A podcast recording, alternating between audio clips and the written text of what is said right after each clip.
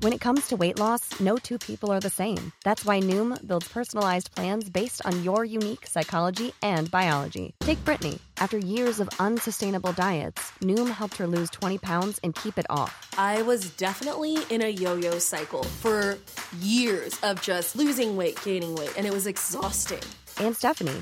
She's a former D1 athlete who knew she couldn't outtrain her diet, and she lost 38 pounds. My relationship to food before Noom was never consistent. And Evan, he can't stand salads, but he still lost 50 pounds with Noom. I never really was a salad guy. That's just not who I am. Even through the pickiness, Noom taught me that building better habits builds a healthier lifestyle. I'm not doing this to get to a number, I'm doing this to feel better. Get your personalized plan today at Noom.com. Real Noom users compensated to provide their story. In four weeks, the typical Noom user can expect to lose one to two pounds per week. Individual results may vary. Hi, everyone, and welcome to today's episode of the Professional Book Nerds podcast presented by Overdrive. This is Jill. My guest today is friend of the podcast, Mallory O'Meara. We love Mallory. She co hosts the Reading Glasses podcast. She wrote The Lady from the Black Lagoon, and of course, her new book is Girly Drinks, um, which is all about the history of women and drinking. Um, it's a long history it's a long history, turns out, which you will discover when you read Girly Drinks. And she touches a little bit on that history in our interview today. Uh, yeah, we love Mallory. So, hi, Mallory. Of course, I had to have her come on and talk about her book on um, PBN. So, if you want to get a hold of us, you can go to professionalbooknerds.com. That's our website. We're on Twitter, Instagram, and TikTok at ProBookNerds. And you can always email us at professionalbooknerds at overdrive.com. Uh, I think that's all I got for you. Short and sweet intro because I really want you to listen to this interview because we this is a Mallory O'Meara on Reading Glasses Stan podcast. So if you aren't already listening to Reading Glasses, I highly, highly recommend it. Uh, Mallory and her co-host Brie are amazing and awesome. We love, we love them, and yeah. So I hope you enjoy this interview with Mallory O'Meara on the Professional Book Nerds podcast.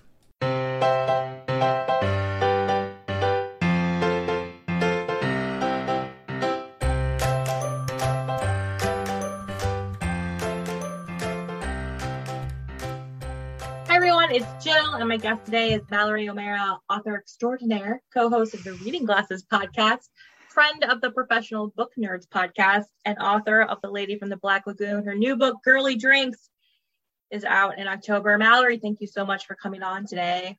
Thank you for having me. I love being on one of my favorite podcasts. So excited. So, can you start by giving our listeners a brief introduction to Girly Drinks? So, Girly Drinks is the history of women making, drinking, and serving alcohol from the beginning of time until now. from the beginning of women until now. That's like that covers a very wide range of time. you know, it's really funny because um, when I started working on the book, um, because there, I mean, not to toot my own horn, but like just no other book like this exists. And that's why I wrote it in the first place. And because there was no other books like that, there's no history of women drinking at all. I thought, oh man, it's going to be a a, a, slog finding finding material. Um, it's going to be a, a very hard for me. And there ended up being so much stuff that I had to add that prehistory chapter. It was supposed to start in the ancient world, and there was just so much cool stuff that I had to email my editor. And I was like, "Hey, Peter, I have to add something to my outline because it's just so much." Uh, so the beginning of time part actually was a surprise to me, uh, but there's a lot of really, really cool stuff. I mean, just the first ever depiction of somebody drinking is a woman. And for the longest time, we didn't know it because archaeologists and historians who found this 25,000 year old cave painting in France were so ingrained in this like misogynistic belief that women don't drink that they didn't realize it was a woman drinking. They were like oh well she must just be a really crappy horn player. She's trying to play a horn and she's blowing in the wrong end. And it just completely just it's so completely ridiculous. But no she's not a crappy horn blower. She's the first known depiction of people drinking. She's a woman. Um so yeah i mean that's the, that's the cool stuff i found and i had to be like okay well we're do, we're doing prehistory yeah, I think it's so interesting that, you know, you're there's all this information out there, but no one had really like taken it and put it into one thing. So, yeah, that sounds like a lot of work. you know, it was, uh, but at the same time, I just I, I I the whole time I was writing it, I couldn't believe that someone hadn't already done it because it's to me as someone who's a huge booze nerd, big feminist, big history nerd, it's so fascinating. Um, but just like with the the the cave painting, what I ended up having to do, and what a lot of historians end up having to do, is you you're looking at the subject from a, a completely different lens. So things that older uh, historians and archaeologists had looked at in one way actually were wrong because of their bias, their racist bias or their sexist bias. Um, so it was both a lot of work, but it was kind of fun because I felt like I'm doing. When, when you write a book like this that has never been written before, it, it's kind of exciting feel you I felt sort of like a trailblazer, like a, a Indiana Jones, but not in a not in a, a, stealing artifact sort of way. Uh, what I ended up having to do because there there's just no books about about this. I just had to take little scraps from other things.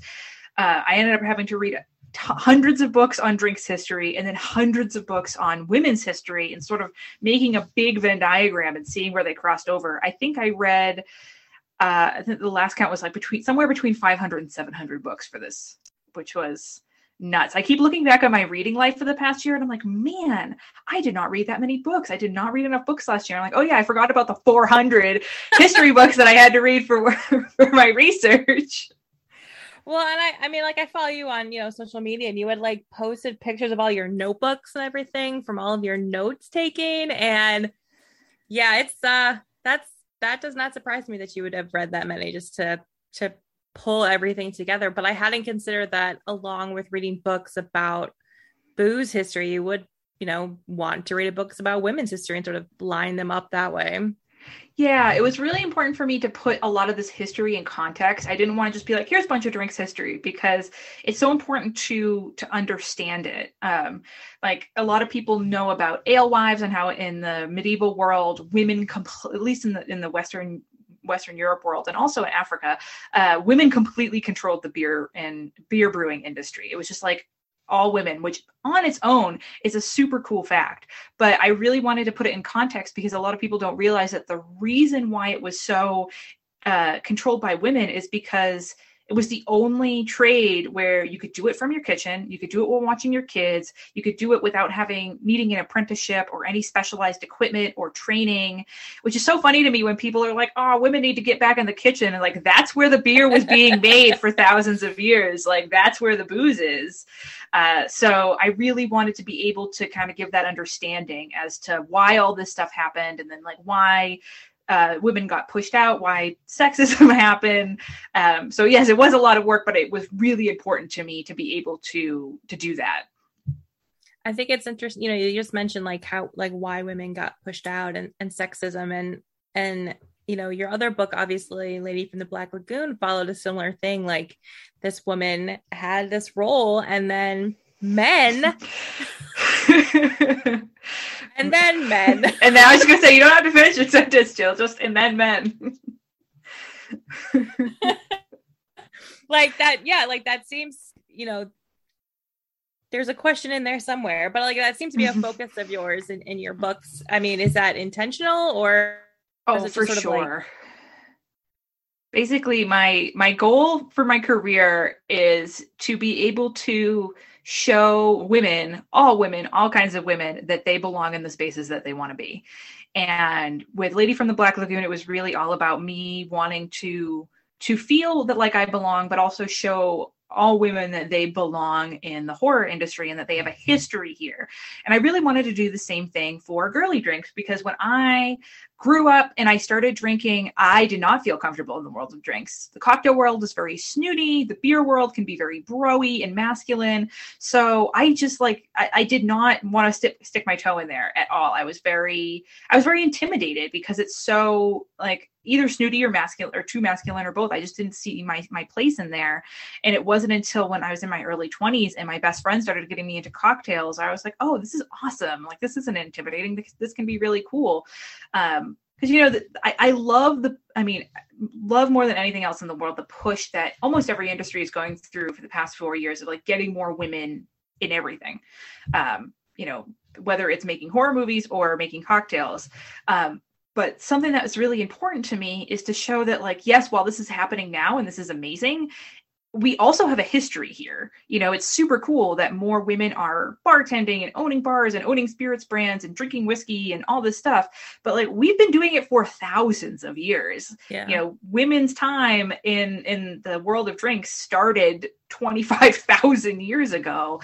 So I just uh it, it's such an important thing to me to be like no, you don't you don't have to blaze a trail. Like this trail's been here, you know. Yeah. You just need to like kick some some misogynists off of it. Yeah. Yeah. Um, what I, I, I remember when your um the cover first came out, there's this really interesting juxtaposition that maybe was intentional, but the book is called Girly Drinks. And in my mind, I sort of like associate that, and I'm sure the title is, you know, this idea of like cosmopolitans and like Yes. cocktails. but the glass on the cover is clearly like it looks like bourbon on the rocks which is Mhm. sort of not what you would imagine. And it's just so well done. And i think kind of covers those sort of two like that spectrum of the types of drinks that like women drink at all.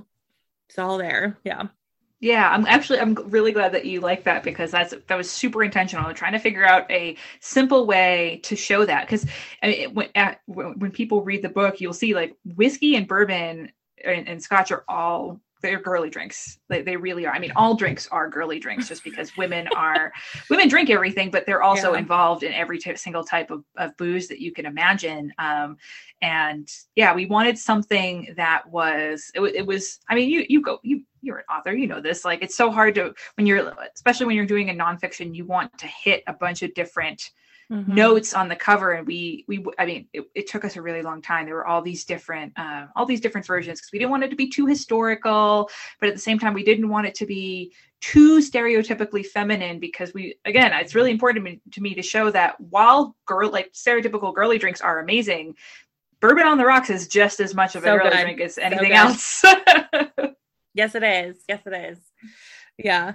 Um, yeah, my own history sort of of drinking. I mean, I drink in college, but I it I was a big fan of Sex in the City. I spent most of my 20s drinking cosmopolitans because I didn't really like it didn't occur to me that there were other options and I think because it it did seem very intimidating to like step outside of that and it wasn't until my 30s where I'm like, "Oh, there there are other drinks out there." oh bourbon i like bourbon Hell yeah. Well, I mean, you went through the same thing that like millions of women did, where like at that point in history, there was no like women drinking, there were no w- women drinking influencers. It was really the Yeah. first time that in Bridget Jones' Diary, the Yeah. first time that we, that women got to see like, oh, here's a thing that I can drink. Here are these women drinking something. You don't realize how powerful it is to see, you know, at that point we had decades and decades of men drinking scotch, men drinking beer. You just don't really really see women doing that and, and carrie in sex in the city was one of the first women to really be connected to a drink Mhm. and uh, you know that's why we talk about both on, on both of our shows representation is so important because you don't realize how when you're when, when you're in it how much of a massive influence it has on people's behavior and culture. And uh yeah it was very fun to write about sex sex in the city in the book in the cosmo because it's really is like the queen of girly drinks. It- is. It, it, it like it's just so iconic and tied to that show. And yes i i drank them for a very very long time. I was vodka, vodka, soda with lime, but yeah, there's like a handful of drinks that you drink in your 20s because you're not, Yes. like, you just don't know what else. You don't know what else and when you're in your college you can't afford good beer so It's beer true. you can't afford is not good so you don't It's- drink it Oh my god, yes, yes, absolutely. Same like I because the the difference in the on, on- the beer spectrum is huge. So I like that's why I went with the vodka soda lime, especially because in college you're trying to be cool and Yeah. you don't want to go up to the bartender and be like, I have no clue what to order. Please help me. You want to be you want to look older, you want to look cool, and that's the space that the Cosmo filled because you could be like, ah, well, I'm I'm like I can't afford a you know a pair of Louboutins, but I can sure afford a Cosmo and feel fancy and uh and cos and literally cosmopolitan. yes sure did with the fancy little glass and you're like look at me i'm all fancy I'm grown up and I'm drinking a grown up drink. I'm grown up and drinking a grown up drink. That is what it felt like. That's so, man, that's so weird to think about. It is weird. It is extremely weird. uh, and yeah, then discovering bourbon just sort of changed everything. And now we'll take a quick break for a word from this week's sponsor.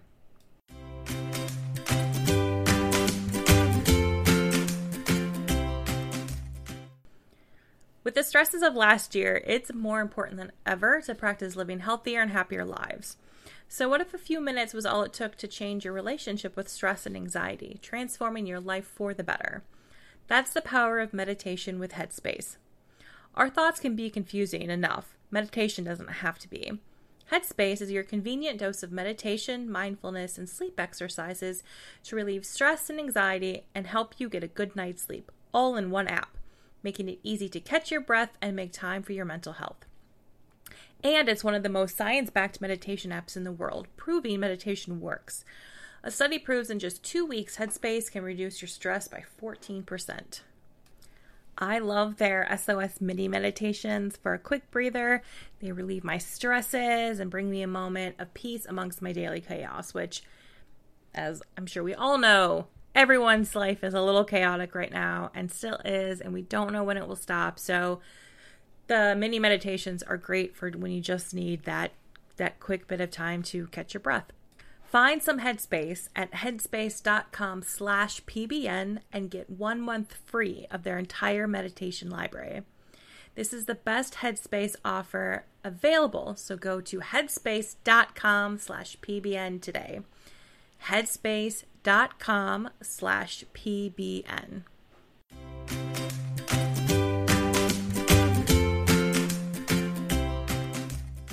one thing i like about your book and what you mentioned is like you talk about how many women have from the beginning really been involved in the process of making alcohol and being spirit masters and like you know can you expand a little bit more on that Oh yeah, I mean, women basically started everything.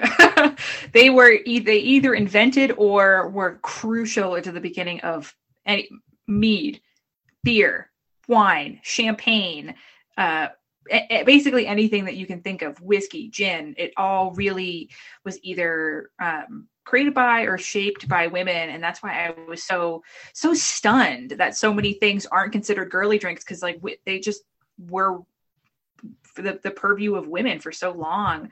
Um, it, it was really, really exciting to hear that. Even like stuff scotch one of my favorite uh, favorite chapters in the book is about bessie williamson who was the general manager of a scotch distillery called Laphroaig and she was chosen by the sort of uh, scotch uh, board the the you know the general rulers of Scotch, the the people who were really controlling the Scotch industry over in Scotland, uh, as their ambassador to the United States. And she was the one who was really, if we had to pick one person in the world, it would be Bessie Williamson, who was like a glasses wear, frumpy cardigan, a low heel, like just like you know she just looked like your your cozy aunt she was the one who was traveling in the 1960s all across america um, uh, trying to convince people to drink single malt scotch.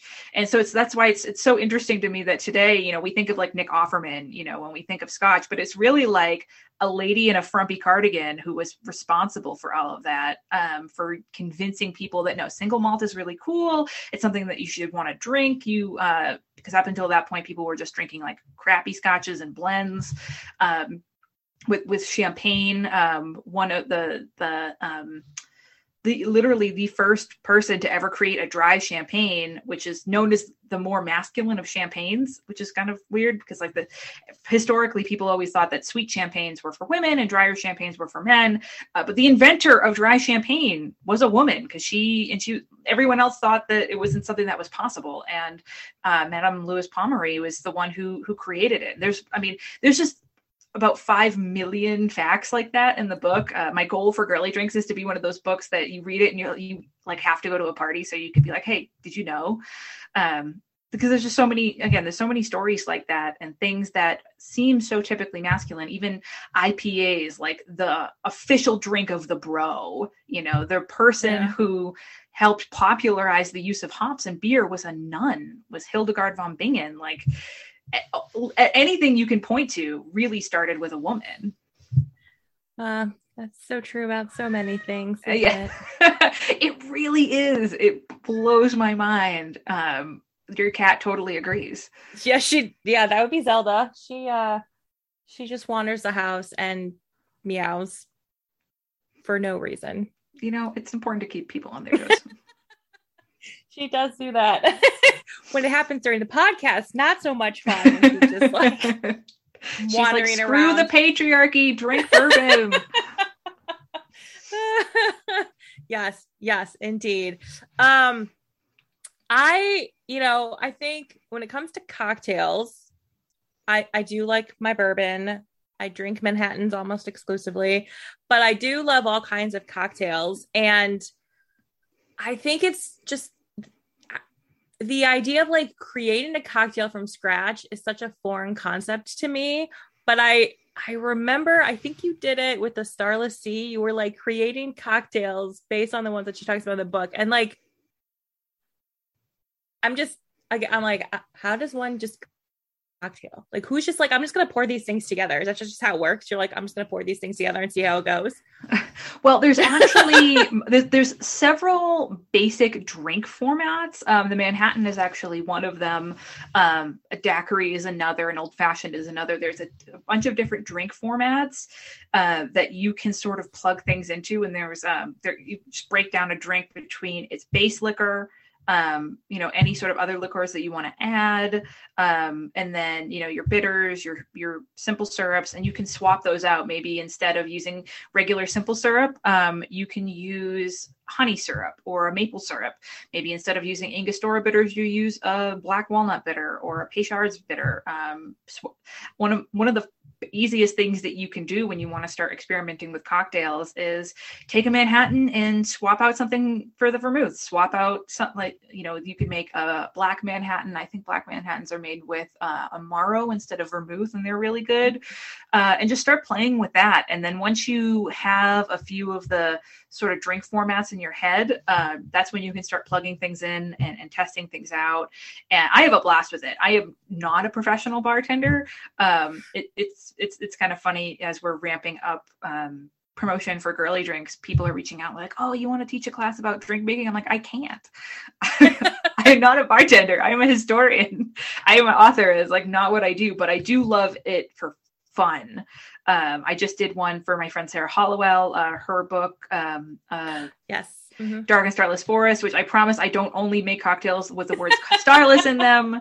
Um, but it was Sarah's first book, and I really wanted to do something special um, for for her uh, for her launch, and it's just it's just fun. Um, it, again, cocktails making cocktails can seem so intimidating, but when you just uh, break it all down, it's it can be really really simple and it does not need to be as snooty as people make it out to be yeah I, the idea of like cocktails you know i think when we think about drinking there are definitely there's like this hierarchy that seems to exist in some people's minds where and of course i'm about to prove that by giving you my own hierarchy but like you got like beers and there's like the craft beers mm-hmm. and then you start to like move up at like the cocktails and then like probably just straight up hard liquor on top. And it's just like in my mom, like I don't I don't know where that comes from though. Like I don't know where I like where it's probably and probably put that in my mind about where that hierarchy came.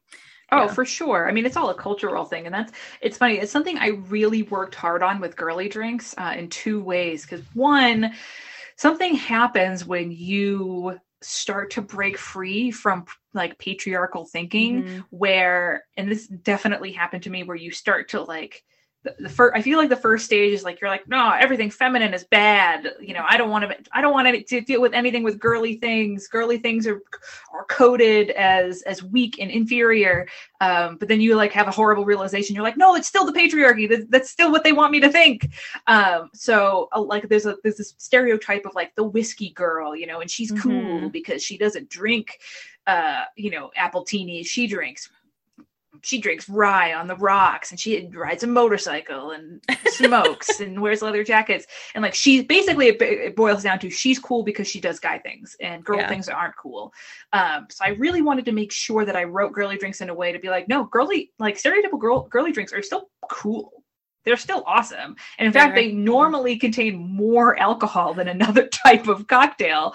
Um, and I, so I, I, really wanted to make sure that I conveyed that, but also um, when I was writing the book, I'm a huge cocktail nerd. My editor, Peter Joseph, is also a huge cocktail nerd. He actually used to be a drinks writer. So when he oh. found out oh. that I wanted to write this book, we went out to, to for coffee and he was like, please write this, please. I want to do this. I was like, yes. Um, but I, I, found that I was using a lot of lingo and stuff that might not be accessible to somebody. Um, so when his editorial assistant Grace Towery read it, like there were things like I was like, oh well, bartenders started using jiggers, and Peter was like, oh yeah, everyone knows what a jigger is. You don't have to explain what that is. And Grace was like, actually incorrect, sir. I have no idea what that is. So I really wanted to make sure I, I and I, and I did a whole new pass in the book and took and explained everything. Just wanted to make sure that this book was as accessible as possible no matter where you are in that drink hierarchy. If you only drink strawberry daiquiris at Applebee's, if you've only, like me when I was in college, drink vodka sodas, like I just wanted everyone to feel welcome in this book. And I didn't want it to feel like you have to have any existing knowledge of cocktails. I'm already getting people who are like, oh, I don't know anything about wine or beer. Can I read your book? I'm like, yes, it will explain things to you. Please, re- please read it. You do not have, there's no barrier to entry here. I think that's a good point about making it accessible because I think that's where some of the intimidation of ordering things comes from. And so, like, once you, it's like Starbucks in a way, like you go in and you don't necessarily know what the terms mean. So, if you go up to a bar and you don't know what like on the rocks means, you don't know what it means to mm-hmm. order something up. And that, like, once you find something, you sort of stick with it for a while. At least that was that was my case. I'm like, I know what this is. I know mm-hmm. how to mm-hmm. order it and feel comfortable drinking what I'm drinking. And then only later did I start to be like, what are, do these words mean? So making that accessible, I think, will hopefully help it make it easier for people to get more comfortable just ordering drinks that they want to try. Oh, for sure. I mean, I remember there's so many times when I was trying to branch out into cocktails um, and I got really embarrassed. I remember I was at a bar when I lived in Brooklyn, I was at a bar I don't even remember where it was, but I didn't know how to pronounce curacao. So I oh, want yeah. I, I I think I pronounced it Curacao or something. I'm from the Boston area. I have an awful accent. and it was I was and someone was like, "You mean Curacao?" And I was so mortified. I am like very I think it's definitely part of nerd culture where you don't want to go into a space unless you're sure you know everything about it. Um, and I was so mortified that I, I, ended up not getting brave enough to try to order a drink, a drink again for months because I was so I felt like humiliated because the person like it's it wasn't like anybody was like oh do you mean this they were it was definitely in a snooty way and yeah. um, i don't ever want anyone to feel like that yeah there's definitely that weird kind of gatekeeping element even if it is maybe in your own head. Um, I know that the first time I was at a bar, first time I was at a bar that had a, a very expensive bourbon menu, and I ordered a Manhattan, and they asked me what kind, and I was just like, I don't know what kind of bourbon to order because I don't know enough about bourbon. And it was that sort of that same thing, like getting kind of, I don't even remember what I picked. Somebody else may have picked the bourbon for me because it just yeah, it left me feeling a little like embarrassed and thinking I didn't know as much as I thought I did. And that's not fun for anybody. Yeah, well, especially, sorry, I'm just trying to adjust. Okay, my, I understand. I'm so pale that any sort of sunlight makes completely blows me out and I look like a ghost. Um, yeah, I, I, I hate that feeling. And I think that is I mean, especially in, in a lot of the the worlds that I'm in, in the horror world, even in the book world, sometimes um, in the in the cocktail world, that's what prevents a lot of cool people from getting into it. Is feeling embarrassed and feeling like they don't know enough and aren't welcome. And I hate that. I hate that so much. I hate snootery in any form. And it is so rampant in the cocktail world. Um, like that bartender should have been like, what kind? Do you want this this or this? We have this bourbon we have that bourbon. But uh and maybe they weren't trying to be to be snoot, snooty but uh i just think it's something that we should all think about more that uh, uh maybe someone might not know.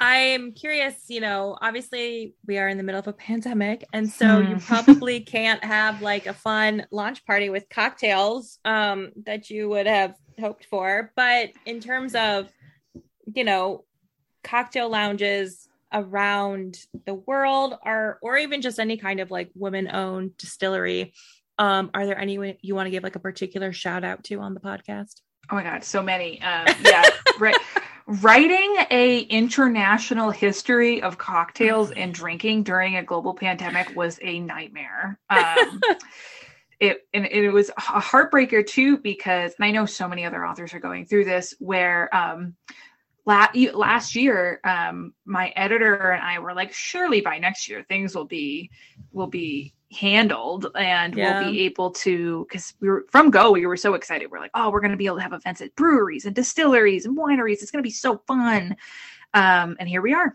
uh, I am actually, I, I have a single in person event um, at uh, Skylight Books here in Los Angeles. Um, the California right now has the lowest uh, rates in the con- COVID rates in the country, um, and co- Skylight Books was fantastic. They're like, all right, we are going to, um, we're going to put. Uh, everyone has to wear masks. Everyone, everything's going to be spaced. We're even going to put covers on the mic. Every like, and it, w- it was enough to make me and Hope Ewing is the who is the other uh, cocktail writer that I'm launching the book with feel comfortable enough to be like, okay, we can do this event in person. Um, it's again going to be the only one. Hopefully next year we'll see. Um, you know, at, at this point, it just feels silly to even say those words. Like, who knows what's going to happen? Um, but one of the um, oh my god, there's just there's so many there's so many distilleries and places that I wanted to go. Uh, there's one liquor brand, um, and they're based out of New York that I love called Pomp and Whimsy. They're a gin gin cordial that's entirely uh, women owned and operated. Um, Hana Hana Brewery in um, in Red Hook, Brooklyn, which is run, run by um, Alice Jun. I really wanted to check out. God, I want to go to New York so much. Uh, there's a great bar here in LA that's run by women called the Mermaid Bar. Uh, Jill, you would love it. Like you, it's all undersea themed. It is all mermaidy. It's super super cool. Uh, there's just so many. There's uh, I, I highly suggest that listeners check out to see what sort of breweries and distilleries are in and bars in their area are owned and operated by women. Um, because there's just they're they're popping up everywhere, even in the pandemic, which is truly in, incredible. Um, it's awesome, and it's just such a great, cool. Bars are such a cool, and, and distilleries and breweries are such a cool connection to the community and such a cool community space. Um, which is why I think it's so important for women to be um, accepted and welcomed into these places. Um, so yeah, there's hope. Hopefully, when things get safer, I'll be able to do like a whirlwind drinking trip around the country and uh, get to see a lot of these places. You have to come to Cleveland. We have some fun, fun cocktail bars and, and breweries here. So funny you- say that because um, the last, so the way that Girly Drinks is set up for your listeners is that um, each chapter is one time period, and each chapter has sort of like a main character, like one historical woman that I follow through her time period. And the epilogue, the last last part of Girly Drinks, um, follows a bartender named Harmony, Harmony Moon Colangelo. Uh, she used to work at the side uh, the Side Quest in Cleveland, which is a Mhm. really cool nerdy bar. Uh, she's Sure the is. first it, she's the first trans woman to ever write a cocktail book. Her book, uh, A Year of Queer Cocktails, is absolutely amazing.